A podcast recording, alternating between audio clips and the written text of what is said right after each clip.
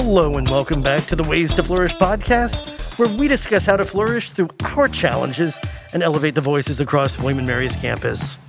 I'm Eric Garrison, one of the assistant directors of health promotion, and today we've got in our studio Hannah Artilis Stravers and Katie Grodwheel to discuss uh, a really important topic, and that's self love and self pleasure. Hannah, tell us a little bit about yourself today. Thanks, Eric. I'm also an assistant director in the Office of Health Promotion. I'm excited to join you to talk a little bit about something I hope folks will maybe feel a little bit uncomfortable about at first, but will gleam or learn a little bit as we go along. And I'm so excited to be a new member of the William and Mary community. Thanks for having me. Hey, we are happy to have you. Katie.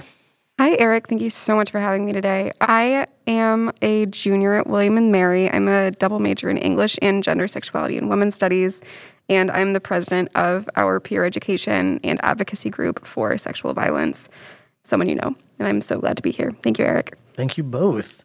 And you know, uh, Hannah, one of the things you mentioned was, you know, it's kind of an uncomfortable topic for some people. And so we do have those topics that are in our, our comfort zone. Then there's that stretch zone. And then sometimes we get pushed into our panic zone. So, you know, we want you to be in that stretch zone and let that be your new comfort zone. And speaking of which, how do we normalize self pleasure masturbation among our students and, uh, and our other listeners as well? Yeah, so I'm glad we have brought it, I think, adding it into topics about flourishing and, and wellness in this podcast is one way to do that.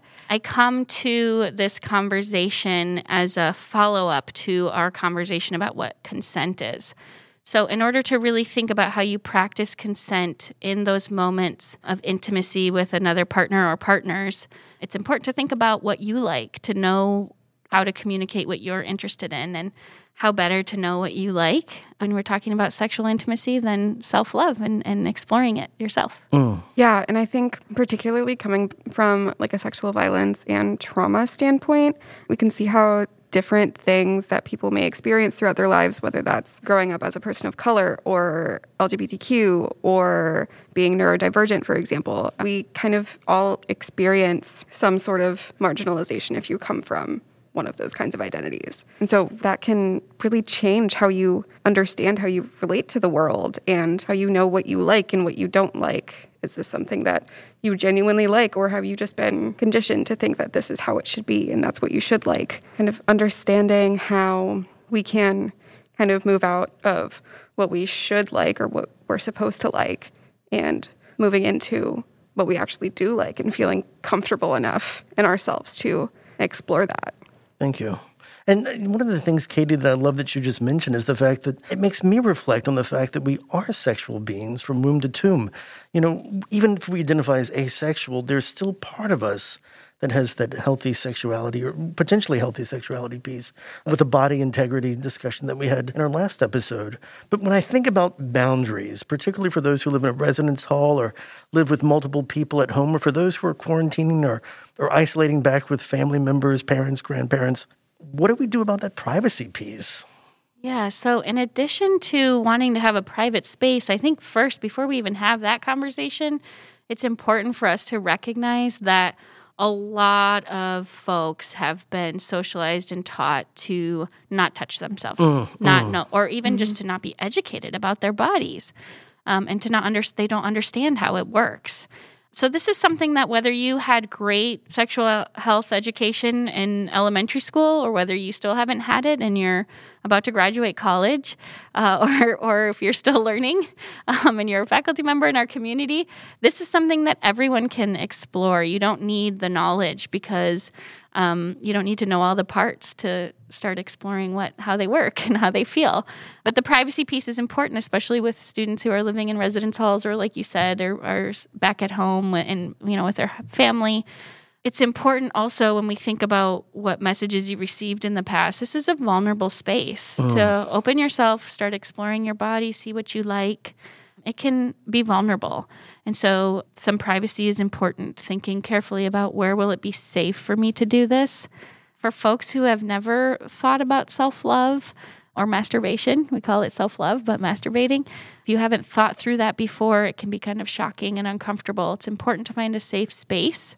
It can be everything from how does it feel when I touch my neck? Or do I like to lie down? Or do I want to read a book that I think is kind of sexy? Do I want music playing? Do I like candles? Think think of all these different options for kind of creating a sacred safe space for you to connect with your body and with yourself. One note just came to mind as I was thinking about that is the CDC says you are your safest sex partner. So as we are managing coronavirus and working on containing the spread or stopping the spread, you could use that as your excuse if it feels if you're a little hesitant, you haven't done this before. Now is a great time to start exploring. Yeah, absolutely. I always think it's kind of funny to sort of trick our brains into being comfortable in situations where we know we should be. Like kind of telling yourself, okay, I'm doing this because of coronavirus. It's because of coronavirus that I'm starting to I'm masturbate. the doctor says. CDC, everybody's following CDC guidelines. Come on. And technically, it would help stop coronavirus. So you're also like not really wrong. It's, it's fascinating because we, we know that it can you know help with headaches. We know that it can boost your immune system. There's no risk of pregnancy or an STI. So there's there's there are benefits to it. There are health benefits to it. Unfortunately, you know, uh, decades, centuries ago, it started having bad connotations. I'm thinking of there was a, uh, uh, I believe it was a, a, Swiss physician named Tissot, and he was walking through a, an institution, uh, we would call it an asylum, or they called it an asylum back then. And he noticed that a lot of the um, the persons inside of this asylum were self pleasuring; they were masturbating, and he immediately made the link between masturbation and insanity. And he he he wrote a brochure about it, referring back to a an Old Testament name of Onan. So he wrote this pamphlet on onanism. And by doing that, now we have something linked to insanity and to sin all at once. So there's there's been those myths of, you know, going blind and hairy palms and you know, all those things that have just been there to, to bring out that fear in people when actually there's there's a lot of pleasure and, and health that can be derived from this. And as you were saying, Hannah, it's it's a self-exploration. So you know what you like and you can share that with others. Yeah, so I'm glad you brought that up, Eric. The it would be amiss if we didn't recognize the shame folks might feel around this idea of self-love. Often because we're supposed to be we are often our worst critics and we push ourselves and we challenge ourselves and we're less often empowered or encouraged to even talk nicely to ourselves, right, in our own heads, or to give ourselves grace when we're facing a challenge. And so, this is another place to be able to do that. And as you explore it, I, I hope our listeners will also be gracious with themselves around that shame or that, you know, the history, the kind of stuff that might come up for folks if they haven't done it before. And i kind of i want to pass the torch over to katie to talk about this with the idea of how when we experience trauma we lose we've lost some control over our body and how that that can make self-love challenging. One thing that i'd like her to just talk a little bit about is what is the goal of self-love? What are we trying to get to especially from a trauma lens thank you so much for that little introduction hannah. I think really the goal of self-love the goal is to explore yourself and kind of come into your body a little bit more and understand that like your body is a home for you and your sexuality and whatever other components that might include. Because really if we're coming out of traumatic experiences we know from books like trauma and recovery and the body keeps the score that trauma rewires our brains and we retain those traumatic events in certain areas of our body someone might not like, I don't know, having their neck touched or something like that. And so, really returning to kind of yourself almost and coming home to your body, I think is really, for me, the end goal of self love and learning how to love yourself because you are entitled to have a oneness with you and yourself. You don't need to have that fracturing. And even though that's something that has happened, it doesn't need to stay that way. And exploring yourself, exploring your sexuality on your own terms with your own like comfortable space is so important for almost reminding your body that it is safe where it is and it is safe with you and you are safe with your body. I love that. it's it's the it's the reminding yourself, but it's also permitting yourself to feel that pleasure again. Absolutely. And I'm never going to equate a sexual assault with a car accident Yet I know people who've been in tragic car accidents who had to give themselves permission to ride again, much less permission to drive again. And I can imagine for someone who's who has experienced a sexual assault that it is reminding their body that they can be sexually pleased, but also permitting themselves to do that too, which I think is such an important thing. And it, it makes me wonder too, what are some other ways other than self pleasuring? And there's nothing, I'm not trying to say it's either or, it's both and. What are other ways that we can express and explore our sexuality throughout our everyday lives?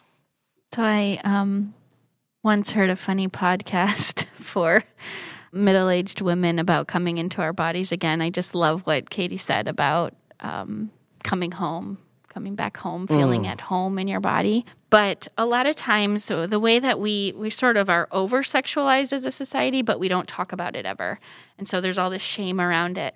I just loved this this idea from a podcast that I had listened to that uh, talked about just looking in the grocery store, just looking at the water on the vegetables and the fruit, and just really taking in the colors and the shapes, and maybe imagining what it would be like to bring one home and and explore it. But this idea that you can ex- you can be in the middle of the grocery store and you still can have sexual, you know, experiences. You can express that part of you. When we shut it off is when we run into problems. And that's why that's why as a sexual violence prevention professional, this conversation is important to me. Because when we shut it off and we wrap it in shame, but it's still a huge part of who we are as humans, we cause problems where communication isn't happening and where people are hurt. And so recognizing, you know, if you're walking by that beautiful purple eggplant, I'm just thinking of the emoji or a beautiful peach or whatever you see, you smile and you feel you feel more of who you are and you have a good reaction to it and you smile at that person walking by who's had a terrible day and now that other person feels better and smiles back. Um, so there are really ways, just, you know, of course, I'm the sexual violence prevention person. I don't want you to break any policy or be inappropriate with anyone. But in your own personal enclosed experience, you can be expressing your sexuality, thinking about it in yeah. lots of different ways. That's beautiful. I will never look at an aubergine again the same way. yeah, call me next time you're grocery shopping. I'll be I'll be eager to hear your experience. Oh, fun at the greengrocers. Katie, do you have something you'd like to add to that? Yeah, maybe a less public rumination on sexuality. Um, I I don't really think there's any harm in like turning on a movie with like a good, not problematic romance, where there's like actual good sex scenes and like raw, as in like intimate and personal. Because I think it's so important that we see that, especially coming out of traumatic experiences, that we see that it can be safe and comfortable and productive and good and bring you pleasure. Like we need to be able to see that. And then I feel like once you kind of get over that boundary, like, okay, like good sex, comfortable sex is possible. That does exist. That can exist for me, myself, coming out of trauma. I myself can have good sex with people that I care about and love and am comfortable with. And it's sex that makes me feel good about myself, and it's sex that feels good when it happens. And so I think that like watching a movie about it or reading a book with like a good sex scene or if there's other kinds of intimacy that you need to be more comfortable with before you get there, that's great too. There's so much out there and you just need to find it, really. I just want to add to that too when we talk about the goal of self love, um, and Katie said so beautifully, kind of coming home to yourself and, and your body feeling safe to you and you feeling safe to your body. Sometimes we equate sex with an orgasm. Mm, mm. Um, and there's so many fixes in society for if an orgasm doesn't happen. So I just want to empower our listeners that you can practice self love and practice grace and explore your sexuality. And an orgasm might never be a part of that, or it might, or it might surprise you, it might not.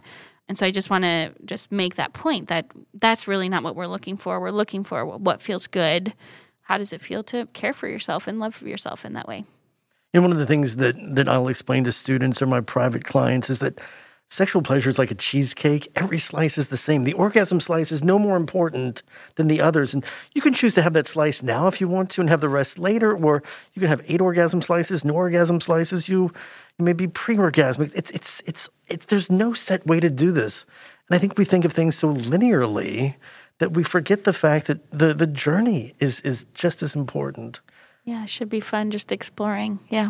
And speaking of exploring, I want to thank both of you for helping us explore this topic today. And I hope we actually do another podcast on this. That would be fantastic. Yeah, it's great. Absolutely. Thank you. I really enjoyed having you both here today, and I hope our listeners appreciated the wonderful uh, insights we got from our guests. So please stay tuned for our further podcasts, the wonderful topics that are coming up. And again, I'd like to thank our sponsor, United Healthcare. And as always, this podcast was brought to you by Lindsay Heck, Brittany Emmons, Colin Cross, and me, Eric Garrison.